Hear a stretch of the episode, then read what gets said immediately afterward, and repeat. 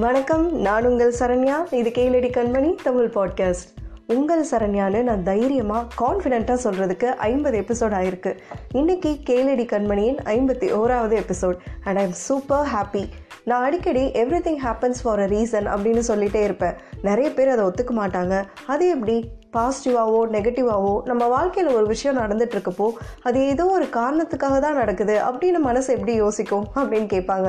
கண்டிப்பாக அது நடந்துகிட்ருக்கிற சூழலில் நம்ம மனசு அதை யோசிக்காது. ஆனால் கொஞ்சம் நாளைக்கு அப்புறம் நம்ம திரும்பி பார்த்தோன்னா ஓ இப்படி ஒரு காரணத்துக்காக தான் அன்றைக்கி அப்படி நடந்ததோ அப்படின்னு நமக்கே ஆச்சரியமாக இருக்கும். அதே மாதிரி தான் எனக்கும் நடந்தது. கொஞ்ச நாளைக்கு முன்னாடி வரைக்கும் பாட்காஸ்ட்னால் என்னன்னே எனக்கு தெரியாது. சில மாதங்களுக்கு முன்னாடி என் சிஸ்டர் இன் லாவோட பையன் கூட ஒரு யூடியூப் சேனலுக்கு ஸ்கிரிப்ட் ஒர்க் பண்ணிட்டு இருந்தப்போ தான் அவன் மூலமாக பாட்காஸ்ட்லாம் என்னென்னு நான் தெரிஞ்சுக்கிட்டேன். அதுக்கப்புறம் அதை பற்றி நிறைய ஸ்டடி பண்ணேன்.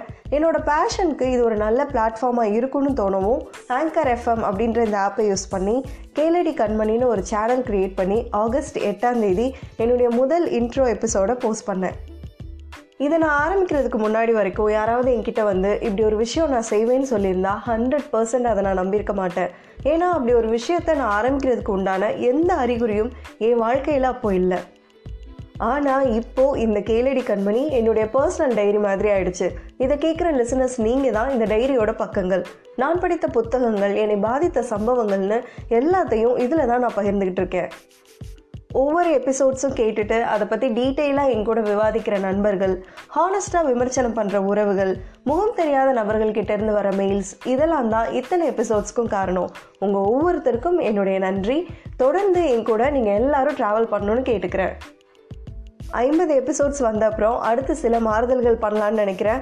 இன்னைக்கு இது சீசன் த்ரீக்கான இன்ட்ரோ எபிசோட் தான். இந்த சீசன் த்ரீயில் இனி வரப்போகிற ஒவ்வொரு எபிசோட்லையும் நீங்கள் மோட்டிவேட் ஆகிற மாதிரி இன்ஸ்பயர் ஆகிற மாதிரியான விஷயங்கள் கண்டிப்பாக இருக்கும். உங்கள் வீட்டில் ஒருத்தையாக இன்னும் உரிமையாக உங்கள் கூட சேர்ந்து பயணிக்க போகிறேன் நான் உங்கள் சிநேகிதி சரண்யா. நன்றி. நாளை சந்திப்போம். பெண்ணாய் பிறந்தது பெருமிதம் கொள்வோம்.